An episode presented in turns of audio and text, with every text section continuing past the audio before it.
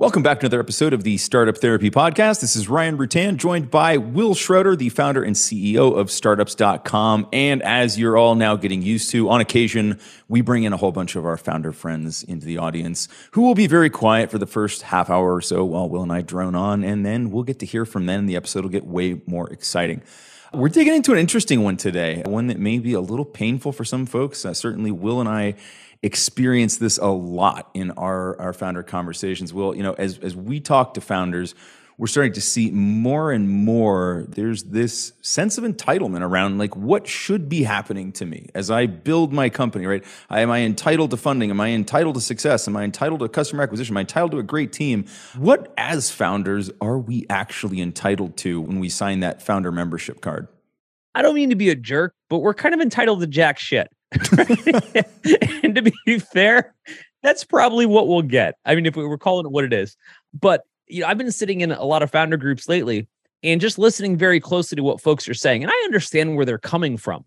But when we talk about, hey, I'm going through the funding process, they don't talk about funding as if it's something that they might get. They talk about funding as something that they will get, yeah, but just haven't gotten it yet. Foregone conclusion. Yep. Correct. Yeah, yeah, yeah. It's, it's only a matter of time.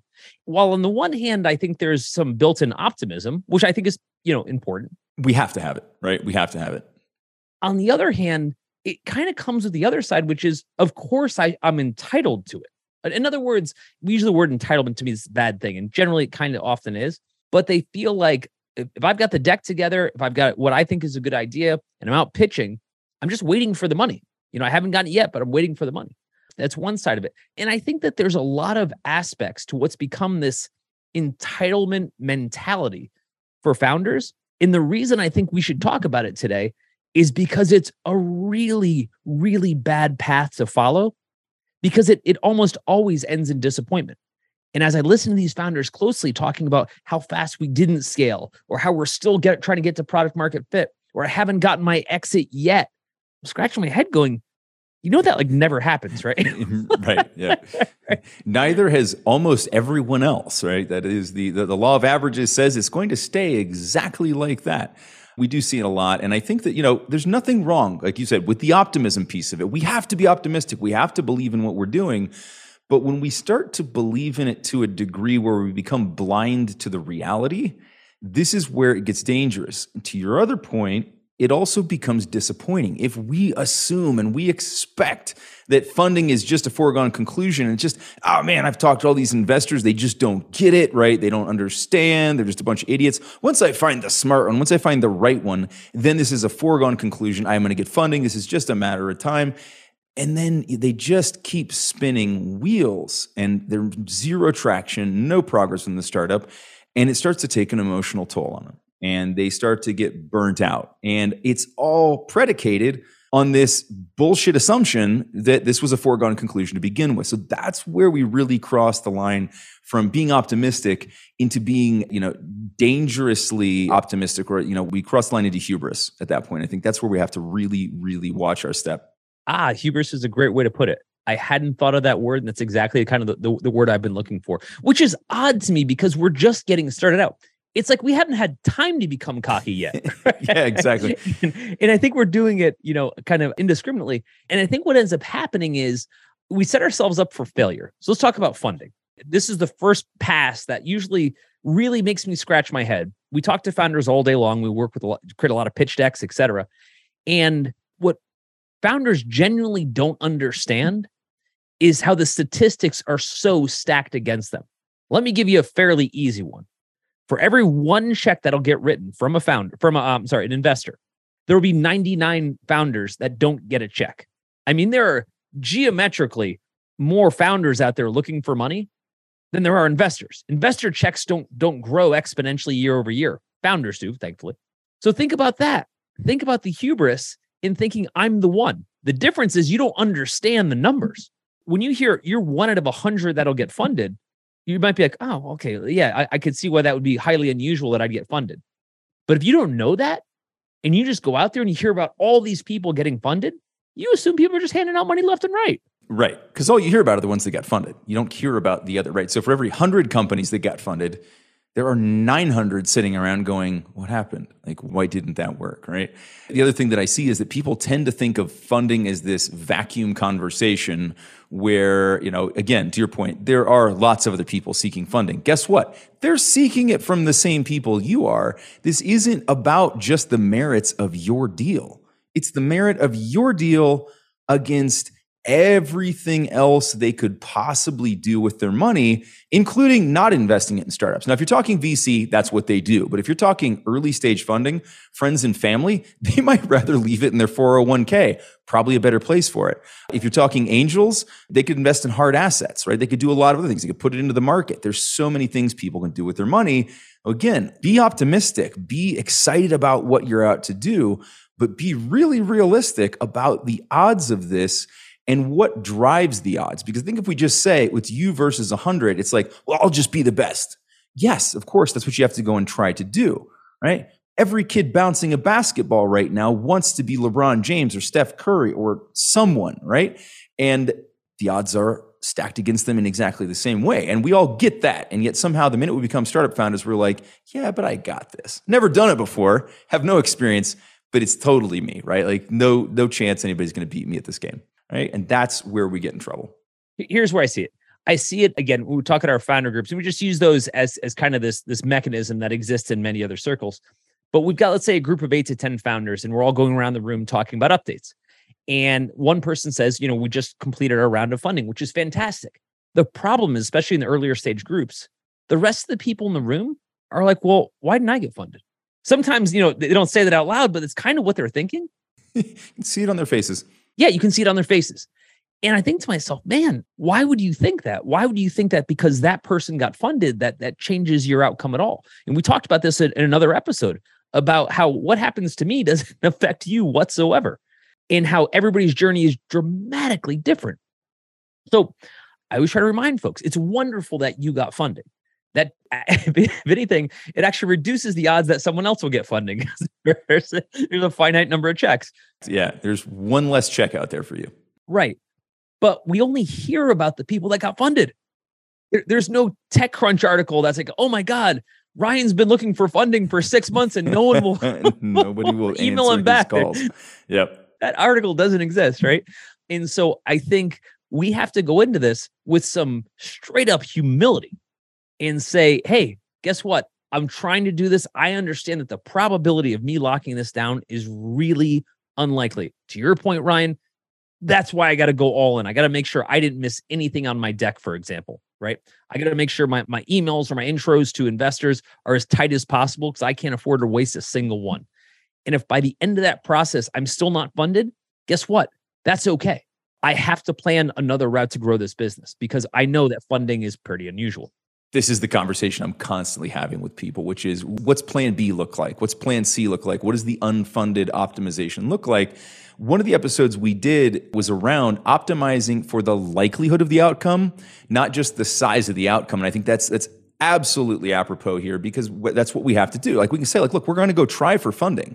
But while we're trying for funding, we better be actually working on building the business in ways that we have control over. This is something, again, going back to just this, I, people don't really understand how the funding process works, or they think they do, but they get it wrong. One of the challenges is that it's a process that we have very little control over. The only real piece of control we have in the entire funding process is whether we choose to seek it or not. Once we get past that part, yeah, we can pitch all day long. We can work on the deck. We can make investor, we can do all this stuff, but we don't have control over the outcomes. We can decide whether to seek funding or not, but we have to decide to continue to optimize the business outside that and continue to move things forward, which by the way, also does increase that very small percentage likelihood that you actually get funding. So important in either case. But I think this is one of those things where people get it twisted and, and they forget that there is a path outside of funding, which is the vast likelihood, right? So don't lose sight of that. Yeah, it's it's where most people wind up, just, just to be clear. We didn't take funding. So let's look at another one. Let's say I've got funded, or maybe I've just got things rolling. And now I've got this sense that success has to come to me quickly. Not even just I, I deserve success, but it has to happen fast. Right? Let's say three years. I deserve to know whether this thing is going to be the right fit within three years. And I get it in my head. And guess, guess who else gets in their head? My whole staff. My whole staff is like, no, startups figure it out within years. We get product market fit and the thing scales and we go crazy, et cetera. And I scratch my head. I'm like, the difference is, Ryan, you and I have such a different purview. We see twenty thousand startups per month coming through startups dot com. So we see everything, the good, the bad, everything, right? And we realize the number of companies that actually wind up finding product market fit, getting to scale, sometimes getting the profitability in three years are so few. It's needle in a haystack. And yet it, it's become an expectation in the startup world. And that's new, by the way. Didn't used to be like that.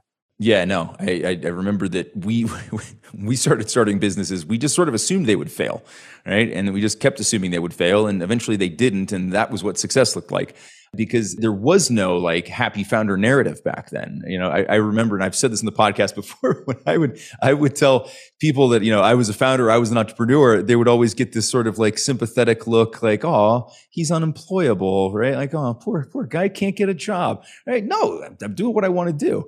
So yeah, the, the sense that we deserve success is a tough one. The idea that it should happen quickly is another. To tie this back to funding, I did a call on Monday this week uh, with a founder who was seeking funding.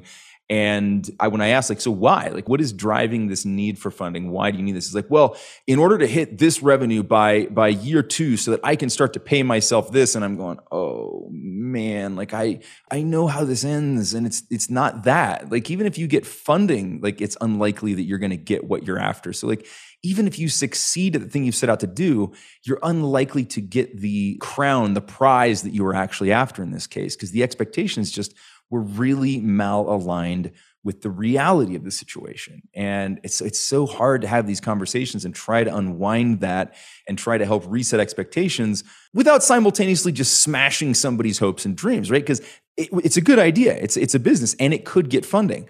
But the time frame that they were setting out, the expectations they had for like how they're going to be able to use the money, like we're going to raise a million dollars and then I'm going to use half of that to pay myself for two years. That sounds awesome. Maybe we will raise if we can start doing that. That, that, that right. Guess who's going to say no to that, right? Yeah, Before yeah. they write the check, ergo not write the check. You're investors. So yeah.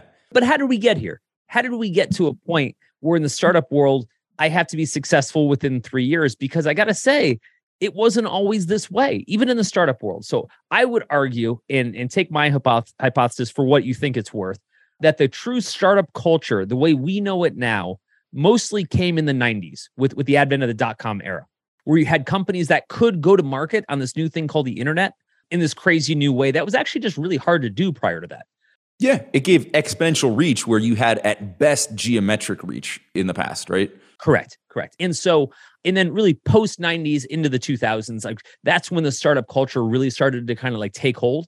And that's when our expectations changed. And the reason I say that is because if you talk about, talk to somebody who built a business in the eighties, the seventies, the sixties, et cetera, no one would talk like that. They were like, are you out of your mind? When my great-grandfather started this at the turn of the century, why, uh, yeah. you know, yeah, that was that was it, right? Businesses took a long time. All of the big businesses that we knew in the seventies, eighties, even coming into the nineties before dot-com had taken an exceptionally long time to build, because that's how it worked. Like, you know, Sears and Roebuck didn't just, you know, turn on digital customer acquisition and like, hey, look at that. We've got the entire country buying log cabins in a mail order. Uh, which still blows my mind that that was one of the things you could buy. I kind of love that. I wish Sears and Roebuck still had a log cabin for sale. I'd get one. We started to build this really short-term mentality. And I think it just got exacerbated over time. And I think it's put us in a dangerous situation. So I think the short-term mentality would be an example, like when we started to talk about building your M V P and lean startup. And the idea is you're not going to build shit. All you're going to do is you're going to throw up a landing page. You're going to run one thousand dollars of Google AdWords. And you'll know within like a month or so, you're going to landing page test this thing. You'll know whether it's a successful company. And all I kept thinking to myself was, that's the most irresponsible way to launch a company that I could possibly imagine. And I'm yeah. not saying it didn't work for somebody. I'm sure it did, right? But I remember thinking, companies take seven to ten years to build, if you're lucky. If you do things right, why in God's green earth would you think that it's going to take you a month to figure out whether yeah. you should be running this business? There's a strategy there. You can validate certain things, right? And I talk to founders about this all the time. When we're talking about M V P, one of the things that gets left out And I think, again, it's part of this speed mentality. And, and we can talk about, again, where, where what some of what's driving that. And obviously, the internet both made it available to us and popularized it, right? Because of then the advent of social media, then we all see people achieving, you know, the the ones of people who have done this, you know, faster at scale, or by the way, are saying they did that. You know, not everybody tells the truth on the internet. It's a, not probably not a newsflash here, but I think that that is that's a, that's a big part of how we got to where we are. And you know, to this this notion of speed and things like, you know, using a landing page to test, great, yeah, do that. But be mindful of what that validates. When I'm talking to people about their M V P, one of the things that I remind people we have to actually validate is the provision of value, right? People leave that out of their M V Ps entirely. And they're just like, we just have to hurry up and find out. Will people click a button? Will people offer to pay? Will people pre-sale? Will people join a wait list? Sure, because at that point, you haven't had to do jack shit to prove anything other than what it says on the landing page, right? So what you've proven you can build is a clever marketing ruse. That's it. It's not a business until you actually start to provide value. People appreciate the value and come back for more of it or tell other people about it. Now you validate a business. Guess what? That takes more than a month on a landing page. It does. And I think that, again, this kept perpetuating this myth that success is a short-term metric and yeah. that I deserve success, back to our entitlement. Yep. I deserve success in a very short term. And I kept scratching my head going, you know, while we have made some things better, faster, cheaper, right? And it has helped. I mean, it does take less time to build a successful startup than it did before. It's not that fast. At some point, you're defying gravity. And every now and again, every now and again, a startup does just that, right? You get an Instagram moment, right? Where it's just the thing goes nuts overnight. Right? Or Tinder, it goes nuts overnight. It actually does happen, but it is such a lightning in the bottle moment where, like, the likelihood of ever recreating that, even again, I always say this, with the same founders, is almost zero, right? It almost never happens again. But we stamp that in our minds. We say, well, that happened. Sold for a billion dollars within three years. So that happened. So that is the new, you know, four minute mile. And, and that's what I should be pacing toward. I get anxious about that. I get anxious about that because when, when we start pacing toward unrealistic goals, we set ourselves up for failure. And when we set ourselves up for failure, it also kills us to build what should be great companies. If you had taken your time and you had paced yourself and you had realistic expectations and said, okay, it takes seven to ten years to build a good company. Well, hey, that's a long run, right? If you're sprinting, trying to get it done in three, three years, come on. Yeah, there are very few people who run ten four-minute miles back to back, right? It's not the way it works. I don't know, man. And so the way I see it, when we talk to these founders, I say, look, you're in year two and a half and you're shocked that you don't have more traction. Guess what? You are like thirty percent of the way there, not ninety percent of the way there. And you could make an argument to say, yeah, but in the first three years, if like nothing's really gained traction, there's usually a reason for it. There's a, a good set of statistics that would say, if you haven't figured something out within three years, the probability that you'll f- figure it out in year six is fairly low. And there might be some truth to that. But the other side of it is, or it actually takes a long time for you to find your footing and build the business that you're supposed to build. Like, there's no reason it has to happen in under three years. You're not entitled to that timeline. We weren't, that's for sure. For sure. Yeah. Yeah. I think there's so much danger in this speed aspect of this, right? And when, when I talk to, circle back to funding again, when I'm talking to founders about funding, one of the things we, we often talk about is this enabling or is this accelerative? In most cases, it's accelerative, meaning that it's just going to make things move faster. It doesn't mean you're going to get to success sooner, it just makes things move faster. Enablement capital is like, I have to pre-order, I have to pay a manufacturer to make my widgets before I can sell them. There are just few, very few cases anymore where I see that enablement capital is really a real thing. But a lot of people seeking accelerative capital. And I find that to be, you know, part of this dangerous mentality that if we can just make it go faster, it'll be better. Rarely are things that just simply move faster through space better off, right? Especially at an early stage where we don't really know where we're going and we don't know, we don't yet have product market fit. And yeah, it can accelerate some of those things, maybe, but you know, it may also give us false negatives and then, and then turn us away. We've also got a burn rate at that point. So you know what else happens in that case? We fail faster. And I know there's that whole fail fast mentality. Yes, but they don't mean entire failure. They don't mean giving up. They don't mean quitting and shutting it down. They mean like find what's not working and then fix it. Totally different story. And I think that one of the other things that's not accounted for when we talk about things like, yes, there have been examples of these companies that move really fast.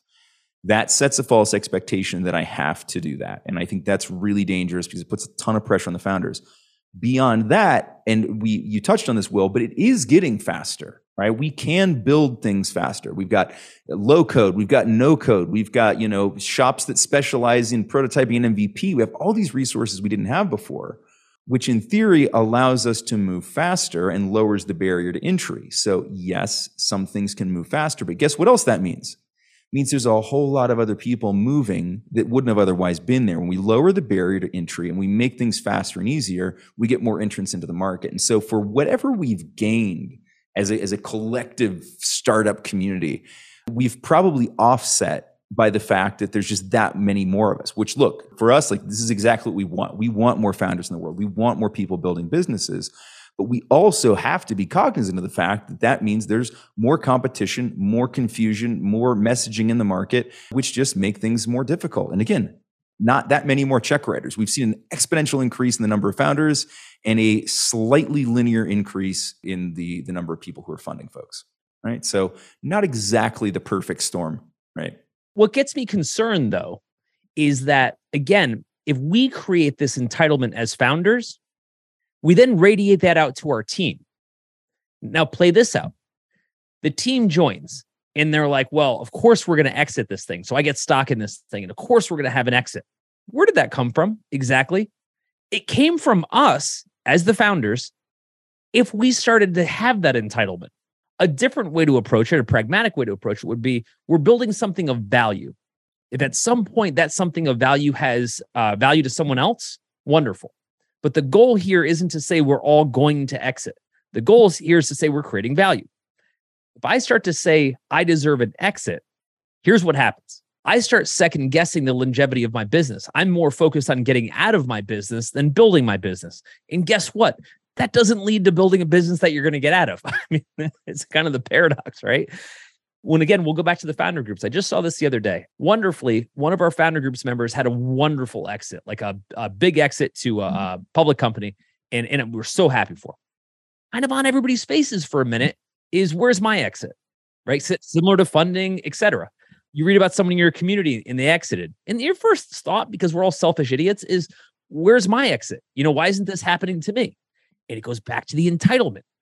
We're not entitled to an exit. Not just like funding. It might happen. And if it does, that's wonderful, right? Obviously, if it does, that's wonderful. But the reality is the statistic, statistical reality of us getting to an exit is so incredibly low that to say I deserve it, it's just like an exercise in madness. You know what I mean? Yeah. I was mentally drawing a Far Side comment where where it says uh, recent startup exit. And it's just a person carrying a cardboard box filled with the things that used to be on the desk from the startup that shut down, right? Like, sadly, that's the higher percentage, right? This is the way most startups exit, which is sort of quietly into oblivion. We're not here to tell you not to, not to build a company. We're here to tell you to build a company, but we want to make sure that we have the right expectations and that you're looking at this objectively and understanding what, what the realities of the situation are, because that That is required for success, right? If you are going to be successful, you have to be looking at this realistically. It cannot come from a place of entitlement. It has to come from a place of pure understanding of exactly how difficult this is and still having a willingness to go forth and try to do that, right?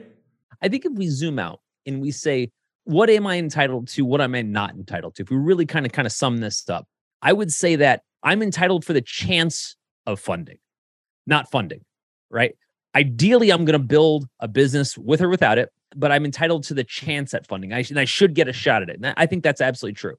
I'm entitled to be able to build a business that will hopefully be successful sooner than later, right? There's, there's no upside to being later, but I don't know when later is going to be. I really don't. And, and sooner will never come quick enough. And it could be seven to ten years. It could be twelve years. And I know lots and lots of successful founders that spent easily a decade before they even got their footing, and wouldn't trade it for anything. I think, again, we've got this broken mentality. So I think I'm entitled to some success, ideally, if I make it happen. But the time frame, I got to throw that out the door. It'll happen when it happens. I'll try to make it happen sooner than later, but it's going to happen when it happens. And finally, I'm not entitled to an exit unless I've created something of value that people want. It's kind of that simple. If I built something of so much value that everybody wants it, then I'm actually entitled to an exit because I know people want it. But if no one's knocking, guess what? I'm not entitled to anything. I didn't build something with enough value to an external party to make that go, whether it's an I P O, a sale, et cetera.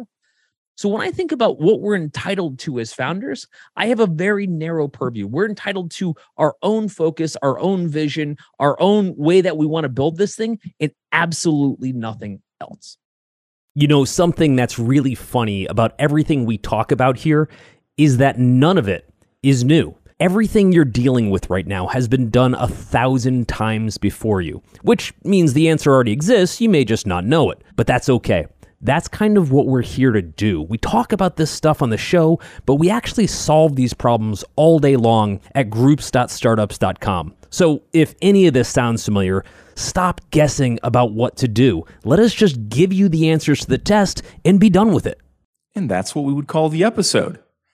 Except that there's a whole bunch of people sitting here waiting to ask us questions and and, and provide perspective and do all that. So normally that's where I would hit uh, hit pause, but uh, we don't have to do that today. So awesome. And just to put a cap on it, I agree with you, Will. I, I think the, the entitlement ends at kind of the, the decision to do this at all. I think we're all entitled to try this, right? And all of the things that come with it and nothing more. So we've got some comments in the chat. It looks like, scroll back up, we all ready to, to get involved in the conversation here? Let's see. I'm looking for the first. Uh, Roman, you said sixteen years of schooling. I have a feeling that was just a, a comment on, on some of the introduction around the preparation for this. And I think I have a feeling you were being sarcastic, but did I read that wrong? Well, I wasn't being sarcastic. It's because I think you guys asked the question of how do we get into this mode of expecting stuff? And it's sixteen years of schooling because we're like, you put in the work, you get the grade. You put in the work, you get the grade. And it's like, we're just conditioned to it. Wow, I hadn't even thought about that. That's a really good point. We've been conditioned for so long to get the reward for the work. We're so unconvinced that if we do the work, there's no reward. Yeah, well, we left the rat race. We have to expect not to find cheese at the end, I guess. Yeah, it'd be like working a job and then on any given week, you don't get a paycheck. And you're like, what are you talking about? Like, that's exactly how this works. It's kind of what it feels like in entrepreneurship. You really don't know when that paycheck's going to come. You know that you keep spending money to go to work every day. It'd be nice to start making some. That's a really good point about, about the uh, the expectation. Dina, it feels somewhat as a result of the message to founders that you have to believe in yourself to the extreme to succeed. one hundred percent. And I think this is where we were talking about early on that you have to be optimistic, right? We have to believe that we can do this. If we don't believe in ourselves, no one else is going to. But again, we got to be careful of that line between optimism and, and hubris, where we just put ourselves at risk of one, having expectations that are just so poorly aligned with reality, and then being disappointed when we don't achieve them. Was there anything specific in that, like in the narrative that where we have to believe, or you, you struggling with that now? Is there a, a point in your your startup where it's like, I've been living on optimism for so long that I just, I don't have anything else, or what's driving that for you?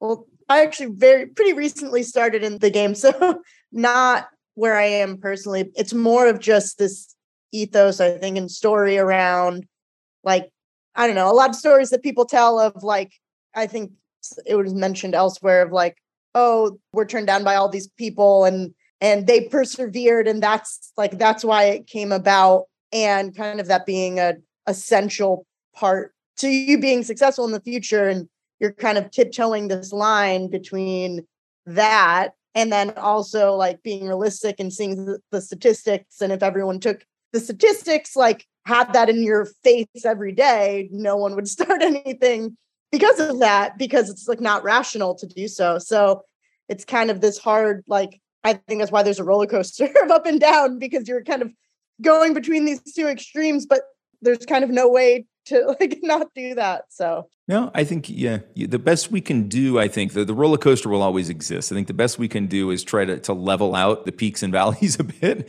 right? Where we make sure that we maintain that appropriate level of optimism, but again, not allowing optimism to take us so high that when we hit that turn and come back the other direction and reality rears its ugly head and we we head for that, uh, is it Paul Graham, the trough of despair or the trough of sorrow, yeah. right? Yeah, so that the, the the landing in that is uh, is at a lower velocity because we'll all hit that at some point. You do need to believe in yourself. That's kind of a given. But I, I also think that you have to have a level of humility in this process. Again, and, and, and I'm sure you see it too, which is, hey, funding isn't easy, right? Like if I get it, great, but that that's a long shot. Success isn't easy. If I get it, great, but I'm not going to try to get it in three years or not going to believe I'm going to get it in three years. If I do, wonderful, right? Or, or an exit would be wonderful, but like I'm not like silly enough to realize that like out of all the startups out there, the probability that I'm going to get an exit is so incredibly low that for me to just be assumptive, you know, entitled to that, that outcome is ridiculous. I think what's healthy here, and this is really what we're trying to say, is to understand how statistically off we are from all of these outcomes and look at them as that is like basically the total outlier. It's why they write articles about people like this. You know, like, like Drew Houston from uh, Dropbox has this amazing story. It's actually on the startups dot com site, his backstory about, you know, how he kind of like, you know, went to the edge and came back. Brian Chesky from Airbnb, same thing, where he and his partner were selling Obama O's, right, and Captain Cane's at, at a rally in order to like make enough money to, to keep the lights on, right? And that's all they ate for like a year after, right? And those stories are awesome. They're mostly fabricated, but they're awesome, right? Because we hear about that and like, oh my gosh, you know, if I don't persevere, I'm not going to be Airbnb or I'm not going to be Dropbox, et cetera. Well, guess what? We get to hear all the stories of when that doesn't work out. And the only thing you have left are boxes of cereal. It doesn't always go very well. In fact, statistically, it usually doesn't go very well, right? It would be the equivalent of when people say they want to get in a relationship, they're single and they go out into the world. They're like, going to meet one person and that's it. Not going to meet any more people. And that's going to be the perfect relationship forever. And we're going to be married and make children and do whatever we need to do. And that's it. And you look at that person like, are you insane? We are, uh, Ryan and I are unfortunately those people that see all of these people come into this for the first time with these expectations. And this is why we're doing podcasts like this to say, dude, take it back. Take it back a second. It doesn't exactly work like that, right? Yeah. And I hope it does. I hope, I hope the first person you meet becomes the person you love forever. Probably not a great idea, but whatever. But that's it, actually kind of not how this whole thing works. I think the other hard part of it is that not only are founders seeing this, but like everyone around you in your ecosystem sees it, who don't, who know even less than you do. And so like, I can talk about this personally. Like my mom has definitely said multiple times, like, oh, you'll know in a year whether or not this is something to continue pursuing, and like trying to educate her of like, no, I might not know. I mean, I probably won't, but I try and, you know, I'm like, no, that's not necessarily the case. There's not like a time that you know or don't know. That doesn't mean I like need to do X at this time, you know, but it's living in that world with everyone else too. That makes it, I think, hard as well. It's a great point. Yeah. And yeah, people around us have so much less context. We talk about this all the time. It's like you can get sympathy from people who are non-founders. If you're lucky, you've got some founders in your life and you can get some empathy from them because they understand it. But for the people on the outside of this, trying to understand, right? And again, look, it comes from a good place. What your mom is really saying is, I'm looking ahead at your future and I want to know that you're secure. And I want to know that, you know, you'll be okay and that you'll, you'll thrive as a human, you know, both professionally, financially, existentially. So let's check in after a year and make sure you're not just heading on a straight downhill to nowhere. So I get it, right? We get the motivations behind it, but it doesn't make it easier to deal with. And again, to your point, like even as the founders, we have a limited amount of understanding and data around how this is going to work out. So having to listen to the the opinions of everyone, all of the pundits, you know, around us who have less information would kind of like, I don't know, be me commenting on Tom Brady's throwing arm. Like I never, I've never played a football match in my life. Not that kind of play. It's not called a match. That's why we know you haven't played it. Yeah, exactly. See, there you go. So, okay. A football game with your hands, oh, the hand so glad football. You said that. Uh, that'll, you'll, you'll, that'll come back to you, by the way. That will live forever. Yes, I know. All right, moving on to my man Roman. Back to you, my friend. Uh, the stories that are told are the loudest. The loudest are the ones where the founder perseveres against all odds. Uh, the Dropbox founder getting turned down by Google. It's funny, we both said the same thing. And carrying on, it often feels like startups are built on belief and blind optimism. Roman, how long did it take you to realize that those stories actually weren't true and or were just such a, an outlier that you actually couldn't build anything on those stories? I think rationally, I know they're not true. But if you hear them often enough every day and you see little pieces of proof, you have to kind of convince yourself about that constantly, continuously, right? So that's the challenges. And also when you have little other data other than belief and optimism, like if you really don't know what the next step is and when it's going to happen, you kind of almost fall back to that as a default. I think what's terrible about this, I love these stories and they're so entertaining. Again, we have a ton of them on startups dot com and I read all of them. I, they're wonderful, right? One, when I said they're not true, what I mean is you often get kind of like a, a revisionist history of what actually happened there. Yeah, you get the Instagram version, right? Yeah, here's yeah, the, yeah. Here's the best parts of what I just went through. Yes. And then the second part that you don't hear is typically at the time, number one, that struggle they were going through was not cool. Like when they're when you're eating nothing but the same cereal every day because you tried to hawk it at an Obama convention, there's yeah. no part of you that's waking up in the morning and go, man, nailing it right now. This is going to be a billion dollar company. You're like, cool story, shitty diet. Yeah. I remember Brian Chesky from Airbnb was like, dude, I had to move back into my parents' basement, right? How cool do you think things are going for me at that time, right? Do you suppose they put it on Airbnb and charged them for it? Yeah, who knows, right? But like, I've got a story where like I got rejected from every college I applied to, and I went to school for an entire year as a fake student because I was I was afraid to tell anybody that I wasn't actually accepted to college. And a lot of people don't know that, particularly a lot of my friends who I went to college with, right? But at the time, it makes a cool story now, right? But at the time, it was maybe the most humiliating moments of my life. Nothing cool about showing up and putting in the work and uh, not getting credit for it. Yeah, yeah. Oh my God, it's, it's, it's humiliating. And so those stories sound cool, but also, by the way, if you talk to most of those founders, maybe damn near all of them, if you talk to them behind closed doors and ask them about the same story that they were to- told, they'll often give you a different story. They know what's good for the press and they know what's like the actual story. If they told the actual story, and I'm not calling them like liars or anything, it just their story kind of, you know, makes for better press. It wasn't that awesome. And if you had to live through what they lived through, you probably wouldn't keep going. And one thing could have changed and, and they were gone too. So the stories are really misleading. In some ways, they're they're ex- exciting. And I read those stories when I was first coming up and I loved them and they really helped me persevere myself. I just learned not, later on that they were kind of myths. Which leads us into Michael Lunt's point that we use other founders as a baseline and it's really skewed. one hundred percent, because who, who do we pick? The best of the bunch, right? Like we're going to pick the founders who tell the narrative that sounds like the life we would like to have, the path we would like to follow, the circumstances that we would love to have land in our laps. And again, to Will's point, we're still getting a really filtered view of even that, right?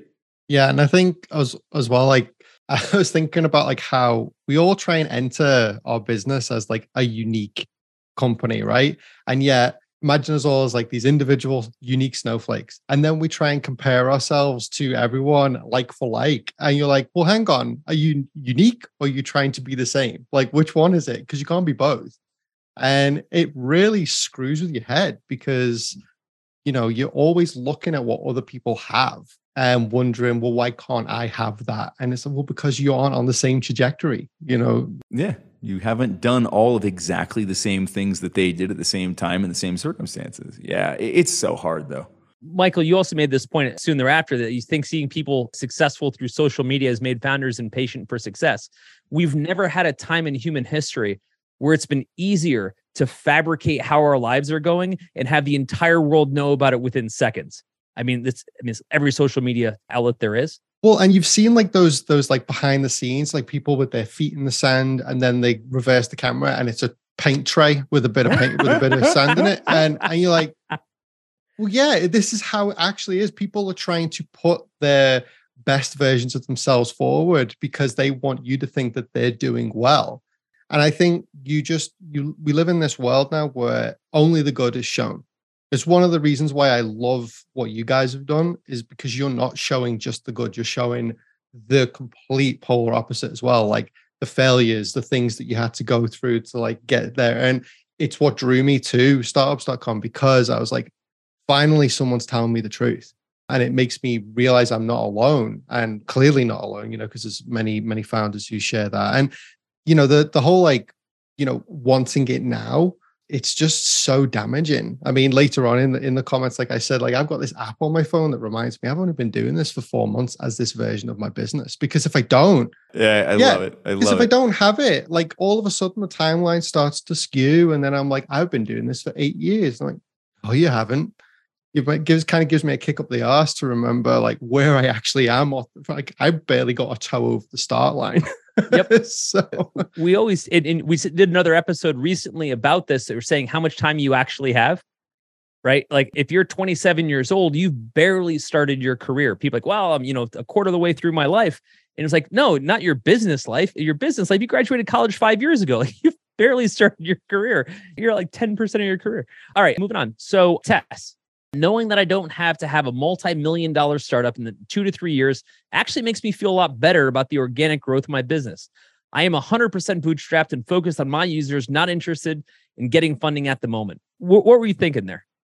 Well, I think that, you know, I've been building my business and then I get into this world of like accelerators and getting funding. They're like, oh, you're in the tech world. Like, you need to apply for this accelerator. Like, they have all of these funding. And I'm just like, wait, I don't feel like I need funding. Like, what am what? Like, my business is growing. Like, I'm getting users. Like, I'm making some money. Like, things are going well. Like, why do I need funding right now?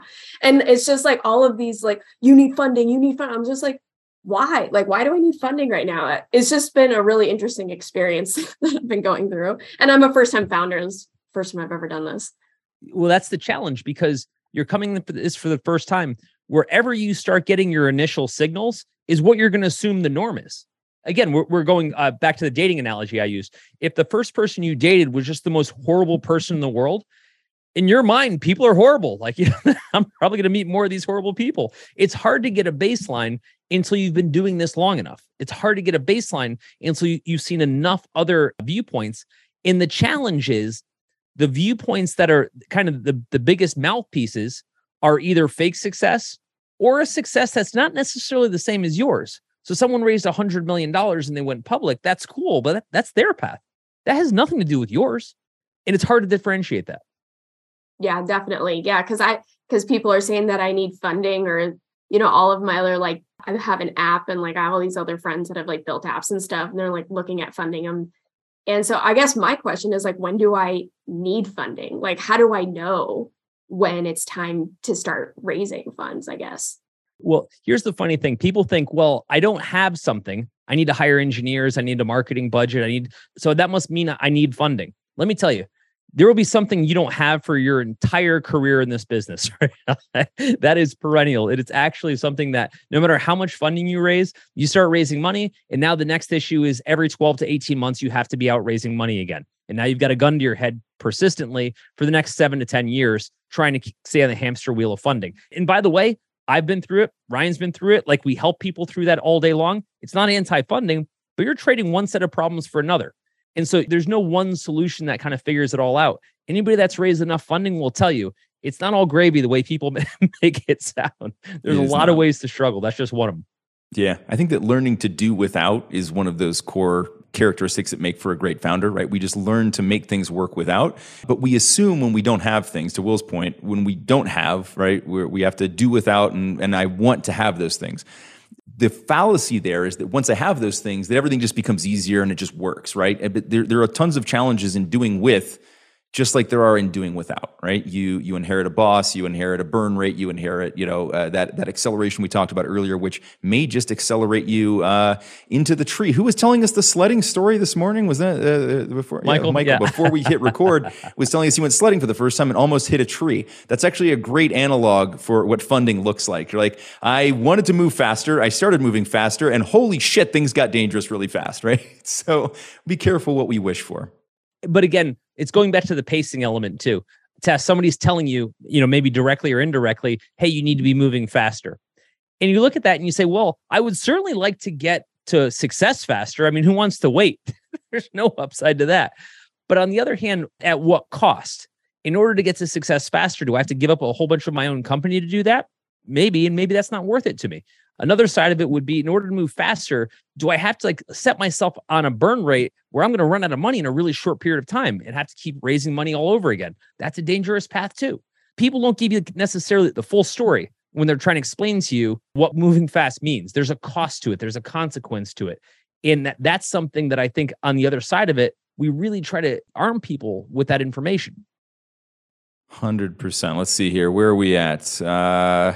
Michael at the bottom. I realized I'm running a race by myself, so it doesn't matter how fast I run or walk. I like that. Oh, Michael, what made you think of that?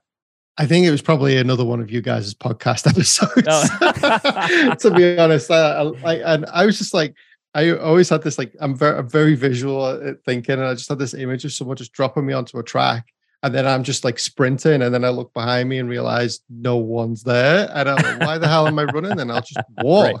Yeah, and right, right. Like by the time I cross the finish line, I'll have a lot more energy than if I just keep going. So yeah, I think we're just so focused on trying to cross that finish line as fast as possible. And I use Apple as an analogy, like as, as like a comparison of like, they very rarely bring something to the market first, but they arguably bring it to the market the best because they watch what other people are doing and then go, we could just do that better. And then they usually spin it, you know, so that they were the first that came up with it. It's like edgeless screens. Like, it's not edgeless. There's definitely a border around every one of your devices, but people just buy it. And I think that need to be first is oftentimes actually means that you're not necessarily the best at what you do. So we've made this comparison and joke a number of times, you know, ask MySpace how glad they were that they were in the social media market before Facebook at this point. Ask them how how much how much are they enjoying that first mover advantage now? Yep, yep. Versus the best mover. Yeah. On that note, we got to wrap up. I want to thank you all for being here. It's so cool because we get to see you guys firsthand. We're thinking about you when we're making the podcast. Like, you know, when we're talking about this stuff, we're, we're picturing you guys. But to have you here, to have you guys share is actually, it means the world to us. And we appreciate the time you spend with us and listening to our stuff. Ryan, any parting thoughts before we uh, before we go away? Just remember, you know, you're entitled to go forth and do this. Let that be enough, right? Let that be enough. Be excited that we have that capability. We are entitled to a shot at this thing, right? And uh, and you're entitled to keep coming back and asking questions. You know, we're always here. This is what Will and I love to do. So, you know, use that piece of entitlement, right? Use use the resources you have available to you, and just uh, keep on keeping on. Be optimistic, but don't be blind to reality, and everything will be fine. So in addition to all the stuff related to founder groups, you've also got full access to everything on startups dot com. That includes all of our education tracks, which will be funding, customer acquisition, even how to manage your monthly financiers. There's so much stuff in there. All of our software, including BizPlan for putting together detailed business plans and financials, LaunchRock for attracting early customers, and of course, Fundable for attracting investment capital. When you log into the startups dot com site, you'll find all of these resources available.